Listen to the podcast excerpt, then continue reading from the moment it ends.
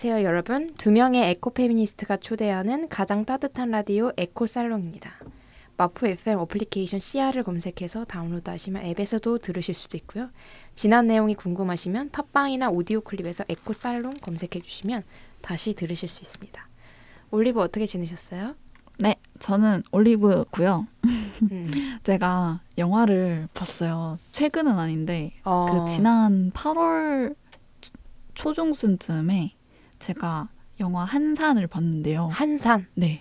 이순신 이순신 장군이 나오는 왜 이순신 장군으로 만든 영화만 진짜 몇 개인지 모르겠는데 아, 국뽕 좀 맞고 오셨나요? 네 맞습니다.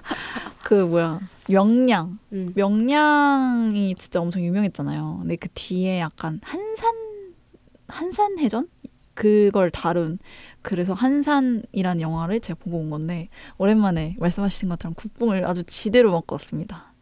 너무 재밌었어요. 추천합니다. 약간, 어떤 부분이 좋았어요? 약간 어 뭔가 이 민족성에 대해서 어, K 국- 민족성 국뽕 제대로 이 맞았네. 들끓는 이 피. 올리브의 네. 입에서 민족성이 나왔습니다. 이건 기대되는데 그러니까 어떤 되지? 참 이게 이 참 힘든 시대잖아요. 뭔가 다들 삭막하고 음. 어또 다들 너무 개인주의 같고 이기주의 같은 이런 세상에서 갑자기 그 영화 보니까 그래 우리 이럴 때일수록 다 같이 힘내야지 이러면서 갑자기 우리는 다 같은 한민족 아니니 이러면서 그 영화 보고 하, 진짜 갑자기 인류애가 다시 생기고 어, 그래, 그래요? 우리가 아니 왜냐면 그 영화를 보면은 진짜 그러니까 세- 생길 수밖에 없는 내가 영화예요? 그 전쟁에서 살아남은 듯한 기분이 들거든요. 아 저런 위대한 정말 그 영화가 이순신 장군을 그러니까 떠받쳐주는 영화가 아니라 그 전쟁 있기까지 정말 많은 사람들의 도움과 이런 게 필요했다. 단순히 이순신이 잘해서가 아니라 아니다. 그렇게 말하니까 그래 역시 우리가 저런 사람들의 후손이기 때문에 우리가 여기까지 살아남 이렇게 지금 이 자리에 서 있을 수 있는 거야. 이런 생각이 와. 들면서 아, 그래 우리 조금만 서로를 위해서 좀 배려하고 그러자 이러면서 막 친구랑 어제 아, 어제래. 친구랑 이제 영화 끝나고 막 술 한 번 더 2차 가면 가자 가, 2차 가가지고 마시면서 필 2차 갑자기. 가가지고 야 진짜 영화 대박이지 않냐? 야 와 이거 야 이거 뭐냐? 해가지고 영화 보면서 야 진짜 우리가 잘해야 된다. 어 야, 어? 세대 차이 또 심하고 뭐 그러지만 다 우리가 이거 다 같이 다 나서줘야 되고 야 요즘 애들이 정치를 안 봐 이러면서 갑자기 또 요즘 라떼도 아니다. 요즘 애들이 그러면서 아 그래 우리가 봐야지 우리 우리라도 보자 이러면서 막 얘기하고 도대체 뭔 얘기를 했는지 원래 술 마시면 원래 약간 시덥잖은 얘기하잖아요. 영화보다 지금 술을 많이 마셔가지고 기 영화가 제일 재밌게 왜곡된 거 아니에요? 의심 네. 상당히 의심스러운데. 영화랑 상관없는 얘기 많이 했고요. 아무튼 한산 영화 이제 국뽕이 좀 마렵다 그런 분들에게 좀 추천하고 싶지 않나. 그래서 저는 영화를 보면서 오랜만에 문화 활동 하고 왔습니다. 영화가 아니라 술을 마신 뒤에 즐거웠던 것 같은데 아무리 생각해도 지금 다들 그러려고 영화 보는 거 아니겠어요? 아, 영화 보고 나면 국룰 국룰. 친구랑 야 야 대박 대박. 야집 가지 말고 있- 여기 앉아 있어 봐. 하면서 어디 영화 끝나면 이제 근처 카페나 뭐 펍 가가지고 영화에 대한 얘기 더 나눠야 된다고. 어, 만약에 이제 혼자서 보면 혼자서 보면 이제 SNS 들어가거나 그러겠지만 옆에 친구가 있는데 SNS 굳이 들어갈 필요 없잖아요. 그럼 친구랑 같이 보면은 친구랑 얘기를 하는 거죠. 친구가 집에 가야 된다. 그러면 그러면 이제 전 집 가서 이제 혼자 SNS 야 한자 대박이지 않냐 야 무슨 일이냐 완전 K 국뽕 쩐다 이러면서 막 오 큰 친구가 들어왔네요 어 벌레가 들어왔어요 저희 저 녹음실에. 제가 사실 벌레를 굉장히 좋아해요. 어 맞아요. 음. 벌레 엄청 흥미로워하시던데. 굉장히 흥미로워요. 저는 약간 관찰하는 걸 되게 좋아해요. 사람도 그렇고 곤충도 그렇고. 아, 이 일식은 너무 즐겁습니다. 제가 항상 올리브를 관찰하거든요. 그래서 녹음실에 오면 저도 그럼 저 친구랑 같은 같은 느낌인가요? 같은 생명이니까. 같은 생명이니까 우리. 드리쌤은 너무 드리쌤 얘기 안 들은 것 같은데 드리쌤 어떻게 지냈어요? 남은 어, 시간 이거- 30초밖에 안 어, 남았는데 지금이라도 이거 이거조차 너무 올리브스러운. 또 나만 하면 한산에 약간 버튼이 지금 눌려가지고 올리브가 한번 보세요. 폭, 폭주를 해버렸어요. 재밌어요. 저요? 저는 저 벌레처럼 지냈습니다. 그, 음. 그, 알, 알벨 카미의 음. 아, 걔는 이방인이잖아. 어, 페스트? 알베르 카뮈 음. 말고요. 벌레에 나오는 아. 벌레가 주인공으로 나오는 아, 변신? 카프카의? 프란츠 카프카의 변신. 어, 혹시 그런 느낌이었나요? 그렇죠. 매일 나는 눈을 떠보니 옆에 팔이 막 흐느적거리고 어, 있었고 매일 눈을 떴을 때 제가 다른 벌레가 된 기분으로 오, 매일을- 세상을 관찰하고 매일 즐겁게 살아가고 있습니다. 눈을 뜨면 여긴 어디지? 뭐 이러고 있고 음, 아주 재밌네요. 음.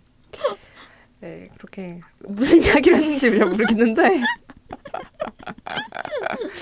네, 그럼 다음으로 넘어가서 조금은 늦었지만 꼭 한 번은 짚고 넘어가야 할 환경 뉴스를 공유하는 시간 어. eco slow 뉴스 코너입니다. 따단 따단 아, 요새 아주 낙태 아, 낙태가 아니죠 임신 중단에 대한 어떤 이야기가 좀 뜨겁죠. 네. 그래서 해외 토픽하고 국내 어떤 상황을 제가 좀 가져와 봤습니다. 음. 사실 저희가 이제 페미니스트로서 항상 좀 갖게 된 어떤 고민인 것 같아요. 음, 음, 어떤 음. 비혼, 비출산 혹은 임신 혹은 내 나의 어떤 라이프 스타일이잖아요. 그냥 가깝게 얘기를 네, 하면 생애 주기에 한 번씩 겪을 일. 겪을 일 들이죠. 그거를 어떻게 내가 선택을 하고 할 것인가에 대한 어떤 문제와 달려 있기 때문에 정말 내 삶이랑 떼놓을 수 없는 이야기인 것 같은데 음. 이 쟁점들을 조금 간단하게 좀 소개를 해드릴게요. 음. 이제 해외의 경우에 최근에 좀 뜨거웠죠. 미국 캔 캔자스주에서 현재 임신 중단권을 보장하는 캔자스주 헌법 조항이 있어요. 22주까지 임신 중단을 할 수 있다. 음. 이런 조항의 어떤 운명을 두고서 주민 투표가 열렸는데요. 투표 결과 61%가 임신 중단권을 없애면 안 된다라고 투표를 했습니다. 음. 이게 1973년에 로 대 웨이드라는 어떤 판결이 있었어요. 이 음. 로 대 웨이드는 뭐냐면 텍사스주의 한 여성이 성폭행으로 임, 임- 원치 않는 임신을 했는데 임신 중단을 이제 거부했다 주 정부가 이러면서 주 정부를 상대로 소송을 낸 사건입니다. 그때 담당 검사 이름이 웨이드여서 로 대 웨이드로 불리게 됐는데요. 그때 1973년에 이 로 대 웨이드 판결 이후에 임신 중단권 폐지에 대한 주민 투표가 열린 건 이 캔자스주가 처음입니다. 음. 그래서 임신 중단에 반대하는 공화당과 기독교계가 수십 년 동안 운동을 벌여왔어요. 음. 그래서 특히 텍사스 주에서는 미국에서 가장 엄격하게 임신 중단을 제한하는 법을 만든 바 있는데요. 심장 박동법이라고 해서 초음파로 태아의 심장이 뛰기 시작하면 임신 중단을 하지 못하게 만드는 법이에요. 근데 문제는 이 시기가 보통 임신 6에서 7주 차라고 해요. 음. 그러니까 2개월도 안 된 시점이죠. 음. 그럼 이때는 배가 나오지 않았으니까 임신 중단, 그러니까 임신을 했다는 사실도 모르는 경우도 많고 음.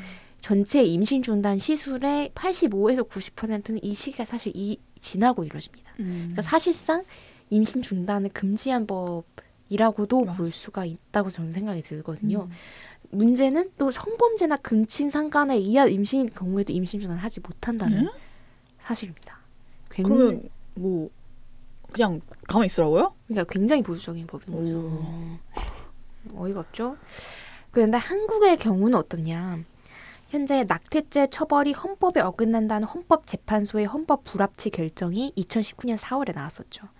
그리고 낙태죄 폐지가 된 건 2021년 1월이지만 현재 문제는 모자 보건법 제14조에는 여전히 조항이 남아 있어요. 음. 강간 등 특수한 경우에만 임신 중단을 허용한다는 법률이 아직까지 남아 있어요. 음. 그러니까 현재 낙태죄는 하- 합법도 불법도 아닌 상태라는 거예요. 음, 음, 음.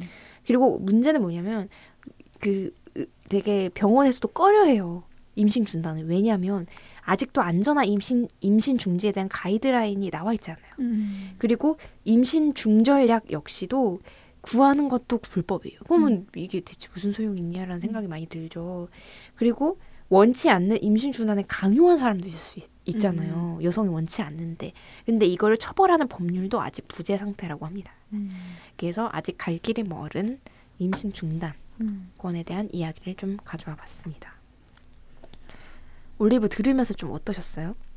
네, 미국이라는 나라 어쨌든 이게 좀 미국에서 굉장히 큰 이슈가 되고 있는 사안인데 참 좀 이 미국이라는 나라에 대해서 더 좀 알고 싶어지는 이슈기도 해요, 사실은. 음. 어, 단순히 임신 중단에 대한 이슈에서 넘어가서 미국이라는 나라가 굉장히 정말 크고 크기 때문에 정말 다양한 주로 나뉘어져 있잖아요. 그래서 여기 뉴욕이나 워싱턴 이런 데랑 또 다르게 저 멀리 동부 남부 밑에 있는 텍사스라든지 뭐 이런 데 켄터키 이런 보수적인 주에선 또 다른 이야기가 나오고 있고 근데 그게 또 연방이나 이런 국가적인 정부에서는 또 아무 말 못하고 그래서 되게 우리나라랑 그 되게 다르잖아요. 문화적으로 지리적으로 사회적으로 그래서 아, 저거 미국의 선례가 어떻게 보면 우리 한국에 정말 큰 영향을 미칠 수도 있겠다. 이런 생각도 들고 또 사실은 이게 이 이슈가 좀 여성분들의 문제라고 받아들이지 않았으면 좋겠어요. 어, 좀 음. 음, 어쨌든 남성분들도 대부분 뭐 결혼하고 싶으신 분들도 있을 수도 있고 어쩌면 자기 음. 일일 수도 있잖아요. 음. 근데 이 뉴스의 대상 독자가 너무 여성이라는 느낌이 좀 들기도 해서 음. 어쩌면 다 같은 모든 사람들의 일인데 이 묘한 거리감 때문에 이 뉴스를 선택적 회피를 한다든지 음, 그런 경, 불편하니까. 경 향을 너무 많이 봐서 음. 사실은 이 뉴스 만드는 분들도 음. 조금 제목을 모두가 볼 수 있게끔 약간 뭔지 알죠? 약간 만드는 사람의 이 skill에 따라서 모두가 볼, 보는 뉴스가 될 수도 있고 음. 아주 소수가 볼 수도 있는데 음. 조금 더 유려한 어떤 미디어들의 좀 그런 것들이 많이 나왔으면 좋겠어요. 더 다양한 방식으로 뉴스를 혁신적으로 좀 만들어서 조금 더 이 젠더의 이슈를 더 다 같이 좀 이야기해 볼수 음. 있게끔 다양한 미디어들이 관점으로 볼 많이 수좀 있게끔 네, 다변화됐으면 좋겠어요. 시도들이. 음, 아 올리브가 너무 좋은 지적을 해줬네요. 음. 네, 그러면은 함드릴이 준비한 에코 slow 뉴스는 여기까지고요. 잠시 쉬었다가 에코 살롱 덕질 방송 진행해 보도록 하겠습니다. 여러분은 지금 100.7MHz 마포 FM 에코 살롱을 듣고 계십니다. 에코 살롱 덕질 방송 1부 시작할 텐데요. 일단 선정한 영화를 먼저 좀 소개해 드리도록 하겠습니다. 저희가 다룰 영화는 레벤느망인데요.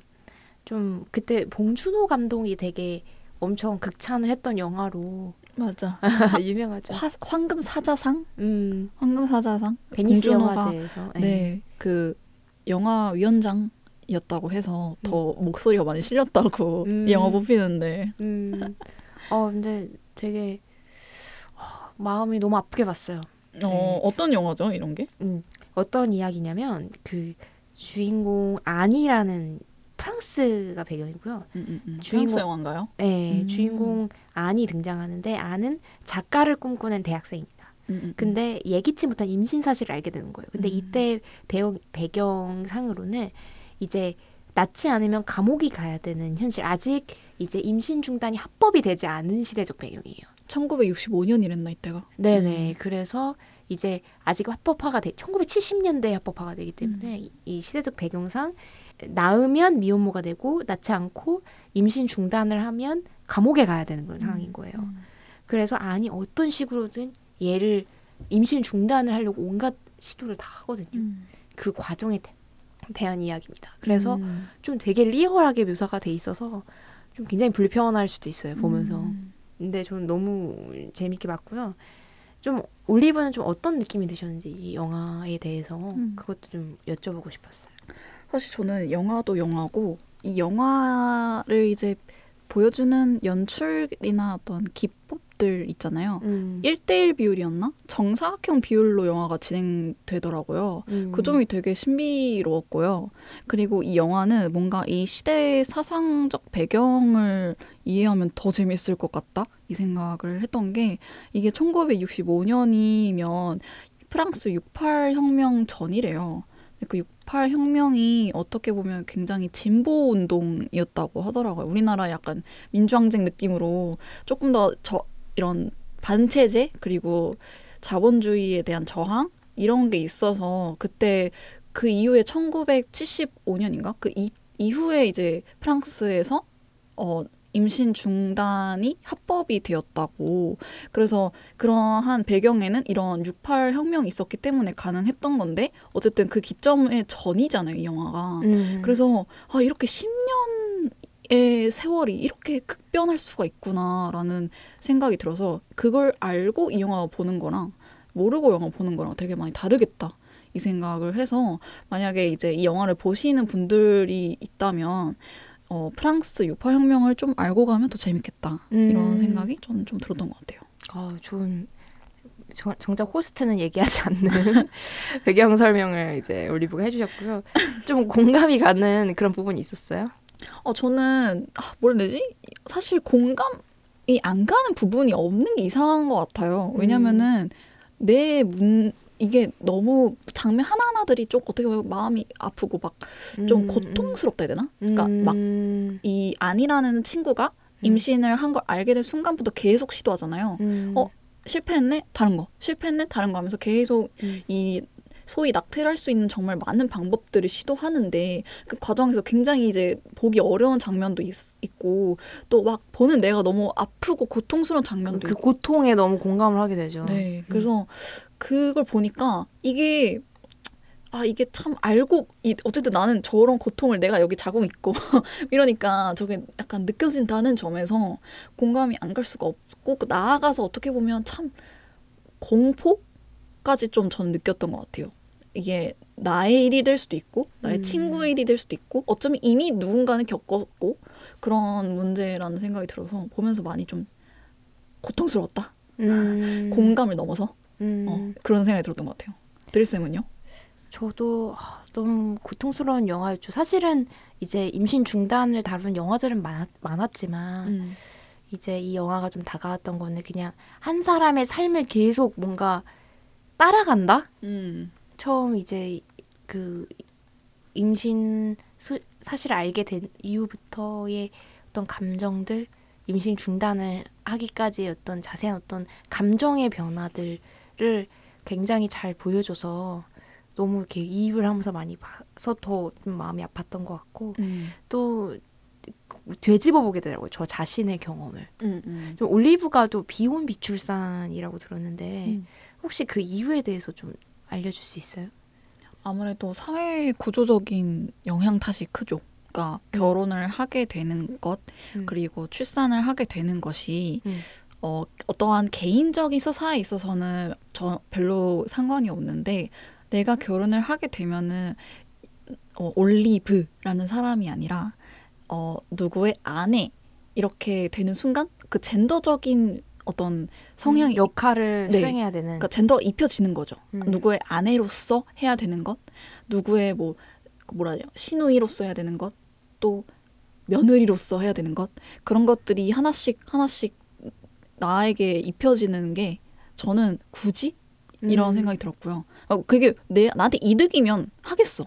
이득이 될 게 없다는 판단이 저는 좀 들었고요. 음. 그리고 출산은 애초에 너무 여성에게 위험한 행위라고 들었습니다. 그러니까 음. 출산이 좀 어떻게 보면 생각보다 출산하면서 목숨의 위험을 받, 위협을 받는 사람들이 정말 많은데 이게 뉴스에 많이 안 나온다고 저는 알고 있고 사실 출산하면서 몸의 구조도 많이 바뀌면서 불편을 겪는 사람들도 많은데 이게 너무 신성시 돼서 그런지 그 잘 못 듣더라고 잘 들은 적이 많이 없어요.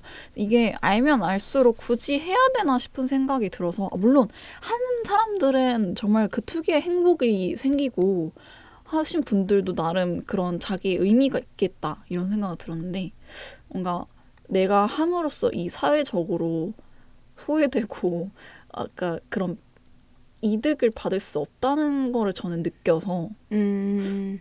할 해야 할까?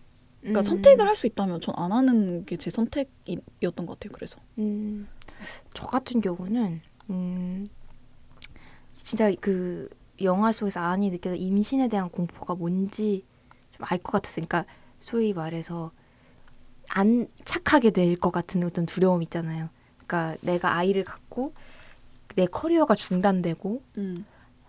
저 같은 경우는 이제 같이 지금 애인이랑 살고 있는데 이제 결혼은 하지 않은 상태로 지금 계속 동거 상태로 계속 가고 있거든요. 그것도 좀 그런 것 같아요. 이게 동거인 거랑 결혼의 어떤 제도로 다- 가는 건 되게 그때부터 되게 많은 것들이 달라지거든요. 음, 음, 음. 지금은 나는 이 사람에 의한 연인일 뿐이기 때문에 그쪽 집안과 내 집안과의 어떤 관계성이 사실 관련이 되는 것 자체도 조심스러워 하시는 거죠, 서로. 음. 근데 내가 어떤 결혼이라는 제도에 편입되는 순간 그 갖게 되는 그런 것들 있잖아요. 내가 아내로서 혹은 누군가의 엄마로서 수행해야 되는 사회적 어떤 역할이 부여된다고 해야 되나 좀 음. 더. 그게 저는 되게 버겁다고도 많이 느껴졌던 것 같아요. 저 역시도. 음. 그리고 음. 가장 중요한 건 돈인 것 같아요. 아 저는- 돈도 진짜 크죠. 네, 저도 말씀하신 것처럼 커리어에 대한 걱정이 있고, 음. 전 야망이 있는 사람이란 말이에요. 야 역시. 저는 더 야망. 성공하고 싶고, 음. 약간 결혼이나 출산은 어떻게 보면 여성에게는 커리어적으로 막히기 때문에 현실적으로 그게 너무 싫은 거예요. 음. 그럴 거면 안 하겠다. 뭐 이런 음. 생각도 들고 돈, 돈, 돈 많이 들잖아요. 돈이 돈이 많이 들여서 요 솔직히 MZ가 저의 또래 친구들이 만약에 비혼이나 비출산을 얘기할 때 가장 큰 걱정은 돈인 것 같아요. 내가 결혼을 할 때 드는 돈, 결혼 이후에 드는 돈, 출산을 했을 때 들어가는 돈, 이거를 마련할 수 있는가 현실적으로 내 집 마련도 힘든데 그런 생각? 그래서 저는 결혼은 물론이고 사실은 반려동물도 키울 생각이 전혀 없거든요. 음. 그 이유는 일단 나는 나 혼자만으로도 먹자고 그런 느낌? 뭐 그런 생각 때문에 그런 것 같아요. 음.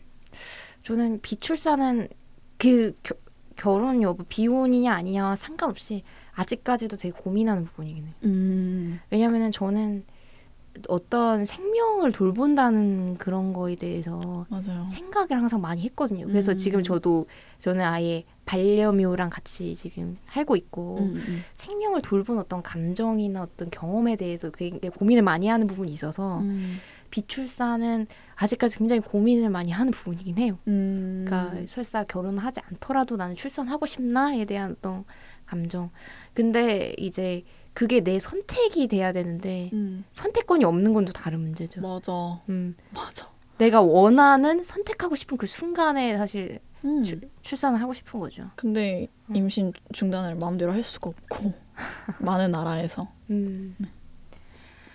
어쨌든 그 저희가 레벤 느망이란 어떤 영화를 통해서 저희 어떤 임신과 어 그 비혼 비출산에 대한 여러 가지 패널들의 어떤 생각들을 이야기를 해봤습니다. 할 얘기가 너무 많아요. 그러니까 그래서 할 얘기가 너무 많기 때문에 저희 2부에서 다음 이야기 이어가 보도록 할게요. 네, 그러면 이제 에코살롱 2부 시작해 보도록 하겠습니다. 저가 이제 영화를 보면서 또 인상 깊었던 부분이 좀 있었어요. 바로 죄책감이라는 음, 감정이거든요. 올리브는 죄책감을 자주 느끼세요? 네. 저 저번 방송 때도 음. 그 폭우가 많이 심했는데 음. 폭우가 많이 심해서 사람들이 막 많이 피해를 입는 와중에 나는 되게 안전하다는 그것 때문에 죄책감을 느꼈다 했잖아요. 그런 그런 거 그런 것만 해도 제가 평소에 죄책감을 좀 많이 느낀다는 걸 좀 느껴요. 그렇죠. 저는 한편으로는 저도 사실 죄책감을 되게 많이 느끼는 사람이거든요. 저는 음. 전형적인 한국 가정이 K 장녀로 사람은 사람이기 때문에 음. 뭔가 누군가 어떤 감정적인 갈등 상황이 있을 때 음. 그거를 자기 내면으로 돌려서 자기 탓을 하는 거 익숙한 사람이에요. 자책을 하는 거 익숙한 사람이에요. 누군가에게 탓을 못하는 음, 음, 음. 그게 어떤 저의 어떤 큰 결핍 중 하나이기도 한데 저는 한편으로 이런 생각이 들더라고요. 내가 느낀 어떤 죄책감이라는 감정이 음. 누가 얘기한 말 말들일까라는 음. 생각을 가끔 해요. 음. 그러니까 예를 들면은 솔직히 말해서 그 연인과의 관계에서 부정적인 어떤 감정을 느꼈어. 음. 난이 사람에게 이런 부분이 되게 불만이고 너무 싫어. 음. 화가 나. 음. 이런 감정이 들었을 때 아, 그래도 내가 저 사람을 헤아리지 못한 부분이 있지 않을까? 음. 내가 이해하지 못한 부분이 있지 않을까? 이렇게 하면서 그 감정을 저에게로 되게 많이 돌리면서 죄책감을 느끼게 되는데 맞아.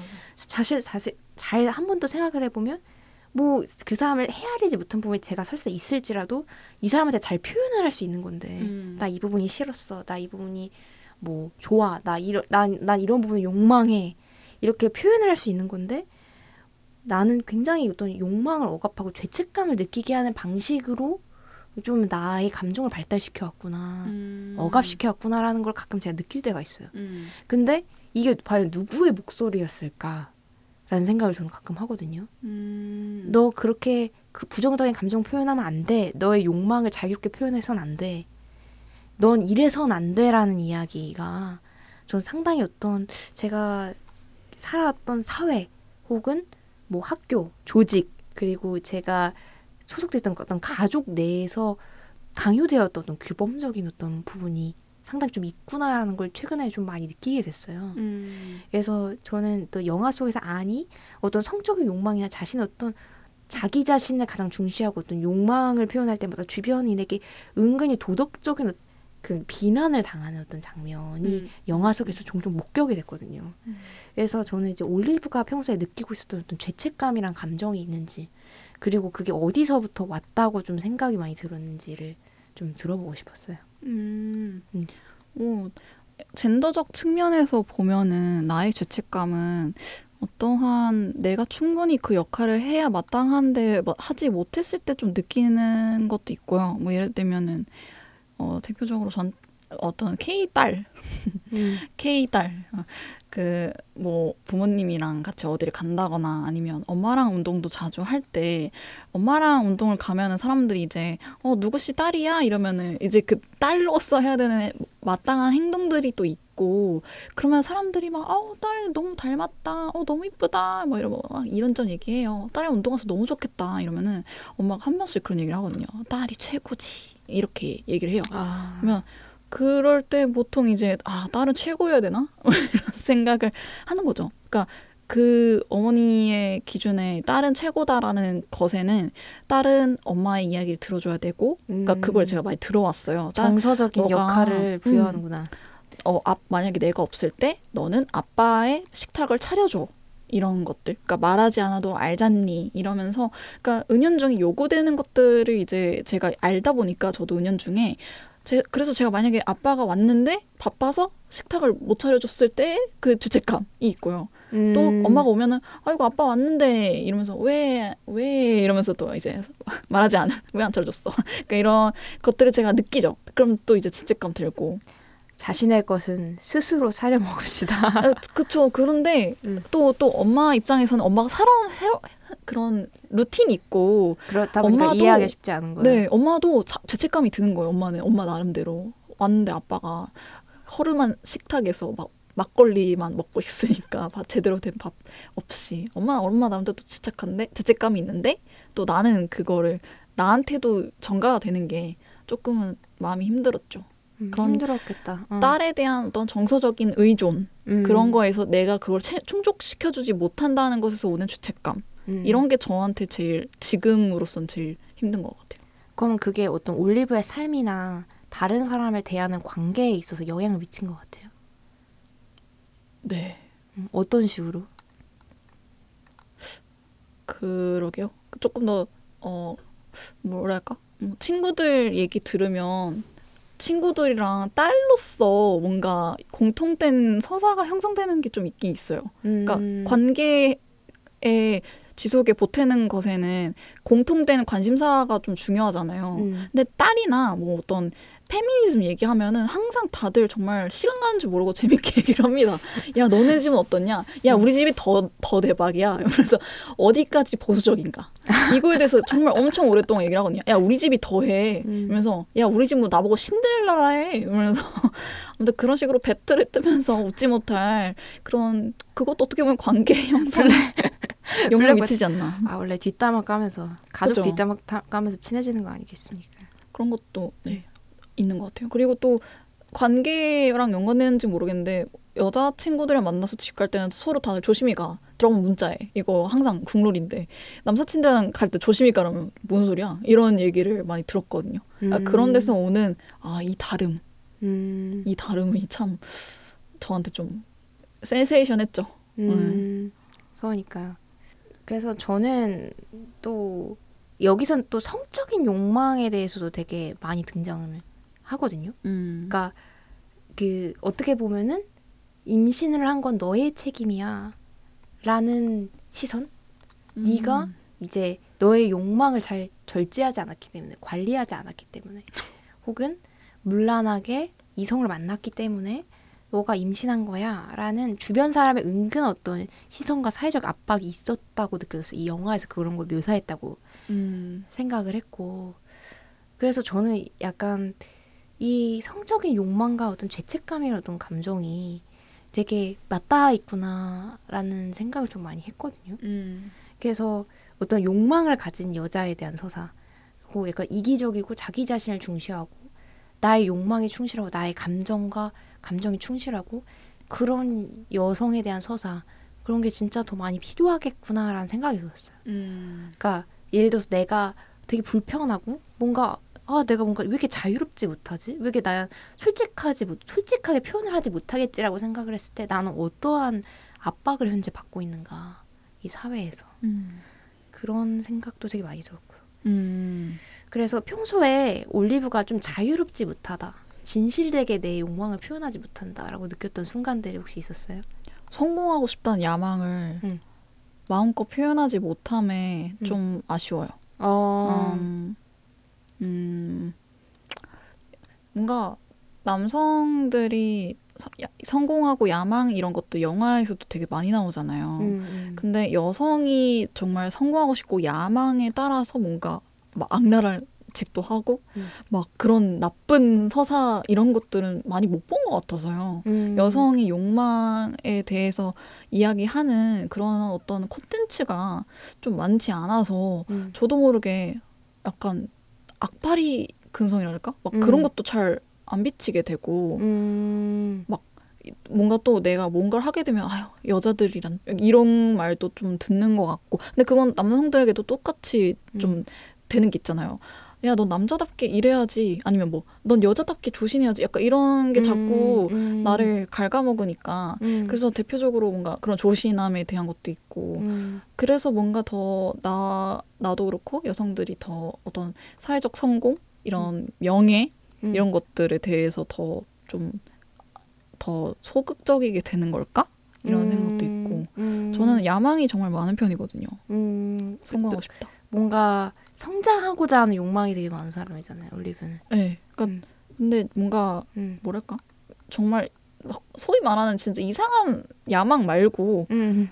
정말 내가 나로서 정말 어 성인이 되고 싶거든요. 음. 그 철학적 성인? 음. 전 너무 너무 그런 사람이 되고 싶어요. 음. 근데 음. 그게 쉽지 않은 거죠. 음. 뭔가 이거는 여, 성별을 떠나서 내가 내가 참된 성인이 되고 싶은데 사회적으로 보통 그런 사람을 되게 사회 부정자라고 말하거나 왜 이렇게 진지해 왜 이렇게 진지해 왜 이렇게라고도 음. 얘기한다거나 음. 좀 이상하게 보는 경향이 있잖아요. 근데 음. 저는 어쨌든 그런 면에서 정말 너무 배움에 대한 갈망이 있고 음. 근데 그 배우려면은 어쨌든 내 시간을 투자해야 되는데 음. 이 사회적 조건에 따르면 그 배움에 대한 그런 것들을 충분히 고려해주지 않, 않는 것 같기도 해서 음, 그렇죠. 뭔가 이렇게 눈으로 보이는 어떤 수치적인 어떤 성과 그렇죠. 그런 거에 좀 더 몰입하는 사이니까. 음, 맞아요. 음. 네네. 그래서 저희는 2부에 이제 영화를 매개로 레벤느망의 영화를 매개로 여성의 어떤 욕망에 대한 이야기를 계속 해봤어요. 우리 음. 야심가인 올리브가 이제 성공을 위한 질주를 아주 열심히 계속 해주시기를 바라면서 네 그럼 잠시 쉬었다가 돌아오도록 하겠습니다. 음. 네 저희 에코살롱 3부 시작해 보도록 하겠습니다. 3부 프로 불편러의 불평불만 코너. 네 항상 저희가 불평불만이 많은 사람들이지만 가끔 이 코너를 코너에 대한 약간 의구심이 들 때가 있어요. 아 그래요? 예를 들어서 에코 slow 뉴스는 slow하지 않고 넘쳐나는 환경 이슈 때문에 누구보다 빠른 이슈 전달자들이고 불평불만도 1부에서부터 3부까지 계속 불평불만 하니까 맞네, 맞네. 저희는 그냥 불평불만자다. 약간 이렇게 말- 프로 불편러다. 약간 말씀을 드리고 싶고 저희 제가 이번에 갖고 온 주제는 이제 교육용 정 교육용 정액 체험 취소 사태 혹시 알고 계시는지? 응? 무슨 일이에요? 음, 네, 이거를 좀 제가 소개해드리려고 가져왔어요. 음. 이제 충북 청소년 성문화 센터가 음. 교육용 정액 체험을 성교육 과정에 넣었어요. 음. 이건 뭐냐면은 이제 실제로 교육 현장에 나가 보면 학생들이 몽정 같은 어떤 거에 대한 정보가 없고 아. 하다 보니까 인공 정액을 보여주면서 이제 정액이 뭐고 쿠퍼액이 뭔지 사정 과정에서 나오는 물질을 설명해 주기 위해서 이런 프로그램을 기획을 했어요. 어. 충북 청소년 성문화 센터에서. 근데 이제 그 하루에 300통 이상의 전화가 걸려왔대요. 센터에서. 심지어 전화 내용 중에는 성희롱성 내용과 욕설이 담긴 폭언도 있었다고 해요. 음. 그래가지고 사람들이 이 정액이라는 어떤 표현에 대해서 너무 이제 거부감을 느낀 거예요. 음. 그래서 해당 교육이 아이들 초, 조기 성애화하는 거 아니냐. 음. 약간 이런 이야기를 굉장히 많이 받았다고 합니다. 음. 그래서 근데 문제는 뭐냐면 여성가족부의 2020년 청소년 매체 이용 및 유해 환경 실태 조사를 보면 최근 1년간 그때 2020, 20년이니까 당시에 초등학생의 성인용 영상물 이용률이 33.8%였다고 해요. 그러니까 이미 한 30% 이상은 야동을 보고 있는 거죠. 음. 그러니까 이미 알코올 다 안다는 이야기죠. 너튜브 같은 영상물 소비 패턴이 증가를 하면서 음. 아이들 굉장히 쉽게 어떤 성인물에 대해서 쉽게 접하고 있다고 해요. 음. 실제로 인터넷에 검색만 해봐도 이제 굉장히 쉽게 음란물을 접할 수가 있어요. 음. 사실 뭐 성인 인증을 안 해도 볼 수 있는 경우도 어, 저는 있어 봤거든요. 어? 검색을 해보니까. 저 뭐만 검색해도 막 성인 인증 하라고 떠가지고 아 아니, 그래요? 막 다리 막 그냥 육교 뭐 이런 거 검색해도 성인 인증 뜨라고요. 어, 했나? 나 성인 인증. 어이가 근데 없어가지고. 성인 인증하는 것도 쉽잖아요, 되게. 아 그래요? 예. 엄마 폰만 엄마 핸드폰만 있으면 아, 되는 거니까. 살짝 가져다가 하면 되니까. 아 어쨌든. 그런 거구나. 어쨌든 그래서 이, 이 문제의 어떤 문제가 됐던 정액 체험 성교육 여러분 좀 올리브는 어떻게 생각하시는지 좀 들어보고 싶었습니다. 기획을 되게 조, 잘했는데 개인적으로는 아 저는 오히려 충북 어 기, 기억해뒀다가 칭찬해야겠다 나중에 이미 생각하고 있었는데 음, 아, 뭘, 모르겠어요 제가 또 음. 자녀가 또 없고 음. 또 성교육에 대해서 사실은 오히려 학부모 분들이나 그 당사자 교사분들이 더 잘 아시는 문제라서 제가 섣불리 뭔가 말하기는 좀 조심스럽지만 저는 지금 생각해 보면 우리가 저번 예전 방송에서도 얘기했었지만 저는 항상 어렸을 때 학창 시절에 성교육을 받았던 것이 하나도 기억이 안 나고 오히려 저렇게 이제 정액 체험이라는 어떤 그 굉장히 자극적인 소위 그런 걸 했을 때 오히려 기억이 남았던 것 같아요. 근데 그런 게 중요하잖아요. 내가 어렸을 때 배운 것으로 어떻게 보면 평생 써먹을 수도 있게 되는 어떤 지식 형성에 굉장히 큰 영향을 주는 게 학창 시절의 성교육인데 교육인데 근데 너무 막 뻔하게 여성의 성기는 이렇게 생겼고 남성의 성기는 이렇게 생겼습니다. 그리고 끝?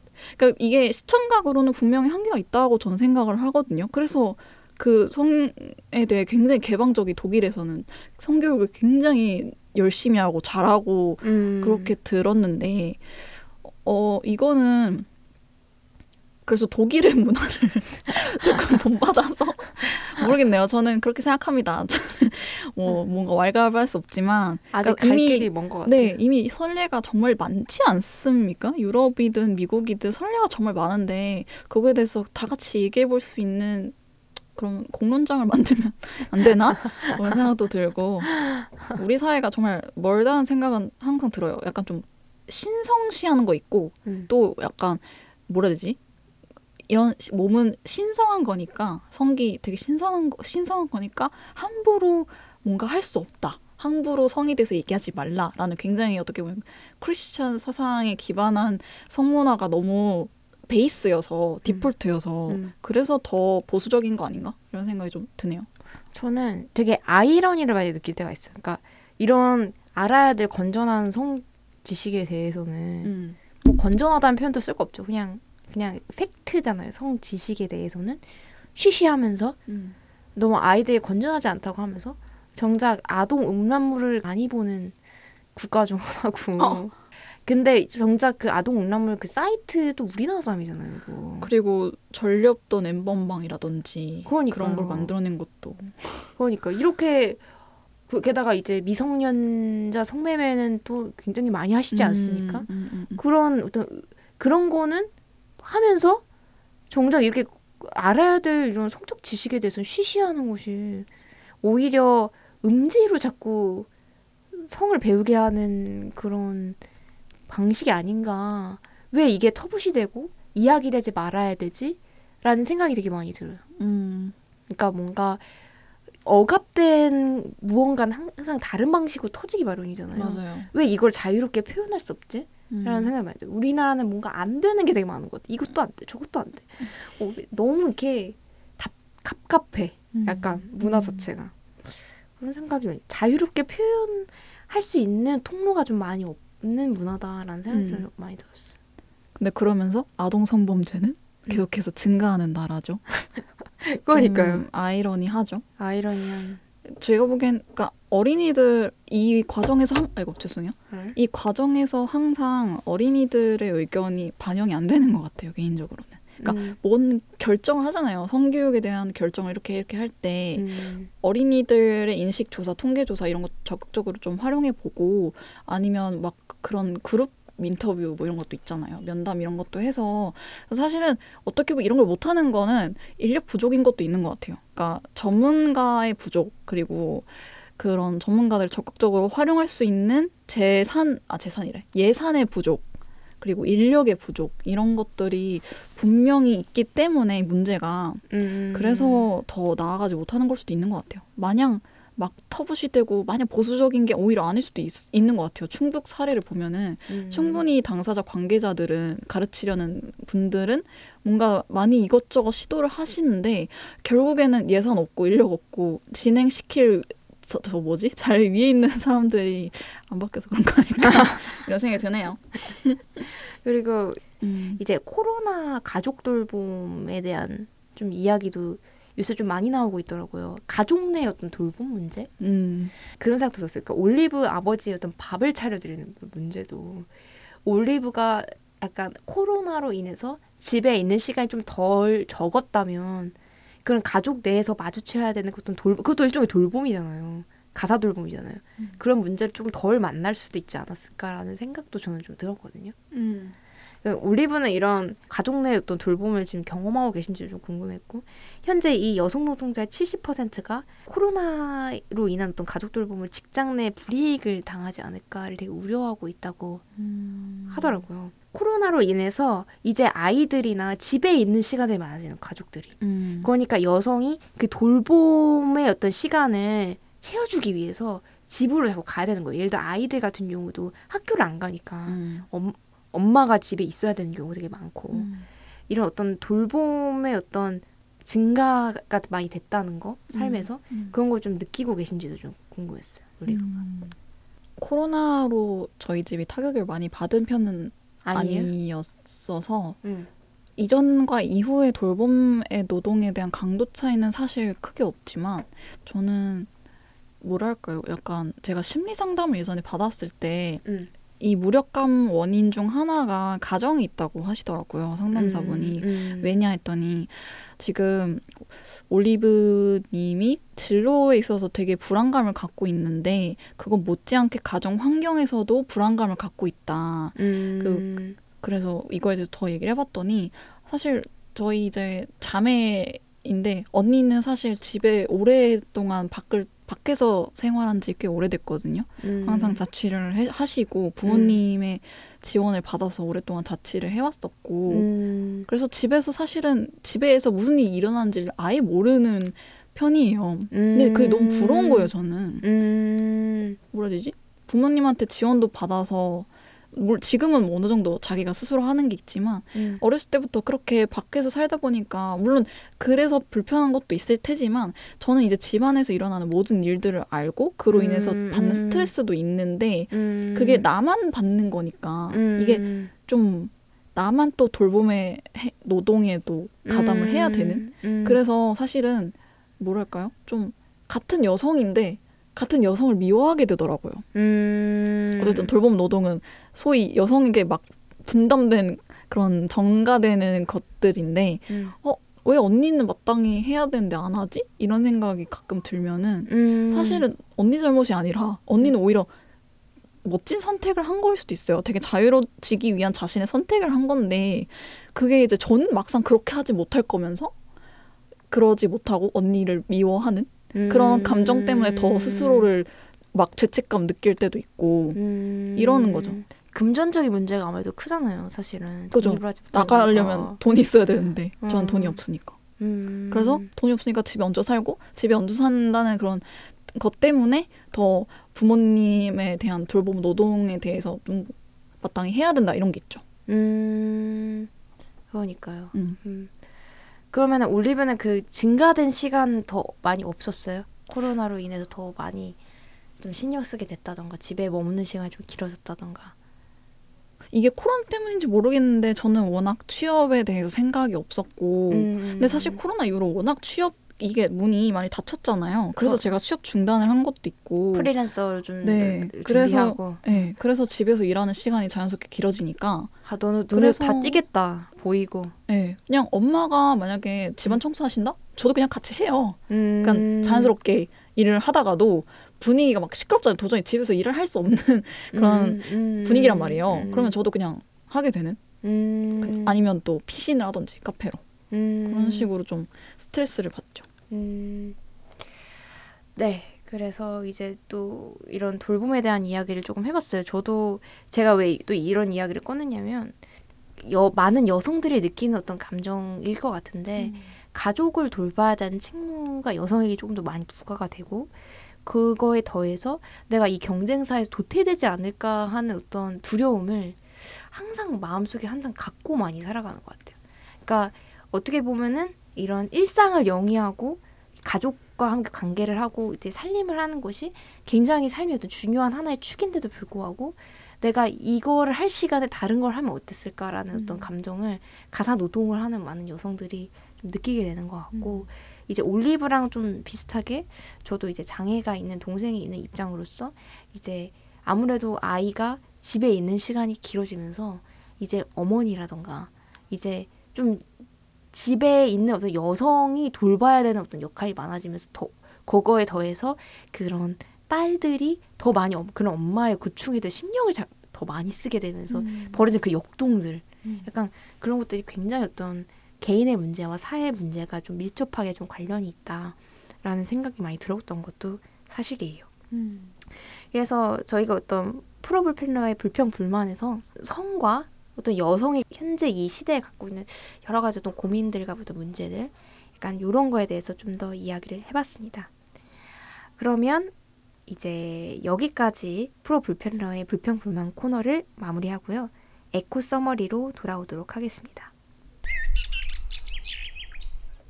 네, 여러분은 지금 100.7MHz 마포 FM 에코 살롱을 듣고 계십니다. 이제 오늘의 마지막 코너 에코 summary만을 남겨두고 있는데요. 올리브 오늘 어떠셨어요? 네, 오늘 영화 레벤느망이랑 어, 이걸 바탕으로 우리 임신 중단권에 대해서도 얘기했었고 또 여성의 욕망에 대해서도 얘기를 한 것 같고 사실은 이 영화도 그렇고 우리가 한 오늘 모든 이야기가 전부 다 내 생애 주기에 한 번쯤 일어날 모든 일들을 얘기한 것 같아서 막 비혼 비출산 뭐 이런 것도 그렇고 너무 약간 좀 내일처럼 뭔가 좀 진짜 진지하게 생각해보고 얘기할 수 있었던 시간인 것 같아요. 사실 에코살롱 방송에서 정말 진짜 진지하게 뭔가 생각해보고 얘기할 만한 시간들이 항상 그러면 피곤하잖아요. 근데 오늘은 뭔가 진짜 더 이거는 진짜 같이 좀 얘기해보고 싶다? 청취자 여러분들이랑 진지하게 생각해보면서 얘기하고 싶다 이런 생각이 들어서 많이 집중하면서 듣고 집중하면서 대답하려고 노력했던 것 같아요. 그래서 좀 되게 흥미로웠던 시간이었습니다. 네, 저는 이제 오늘 마지막 곡 선정곡이기도 한데요. 좀 음. 제가 좋아하는 문구인데 Good girls go to heaven, bad girls go, go everywhere이라는 문장이거든요. 와우. 그래서 우리 좀 저는 항상 그런 생각을 해요. 그러니까 저도 잘 아직까지 못하는 부분이 한 게 인생이 진짜 그냥 있는 그대로 나 자신으로 자유롭게 살아갈 수 있으면 모든 사람한테 사랑받는 거 어차피 불가능한 거니까 그게 어떤 내가 어떤 한계를 갖고 있는 사람이든 어떤 좀 불완전한 사람이든 그냥 있는 그대로의 나 자신으로 살아갈 수 있으면 그게 그만 아닌 거가 인생에 그런 생각을 많이 해요. 그래서 자유롭게 울고, 웃고 자유롭게 울고 자유롭게 욕망하고 자유롭게 비판하고 자유롭게 수- 사랑하고 그래서 어디든 갈 수 있는 그런 사람이 우리가 좀 되어 봤으면 어떨까. 그거 외에 바라는 게 없다 이런 생각을 음. 합니다. 네, 그러면 이제 에코살롱 아쉽지만 인사드리려고 합니다. 마지막 들려드릴 노래는 미트로프의 Good Girls Go to Heaven, Bad Girls Go Everywhere입니다. 저희는 함드릴 올리버였습니다. 청취자 여러분 남은 한 주도 들숨 날숨에 에코하시길 바랄게요. 안녕. 안녕.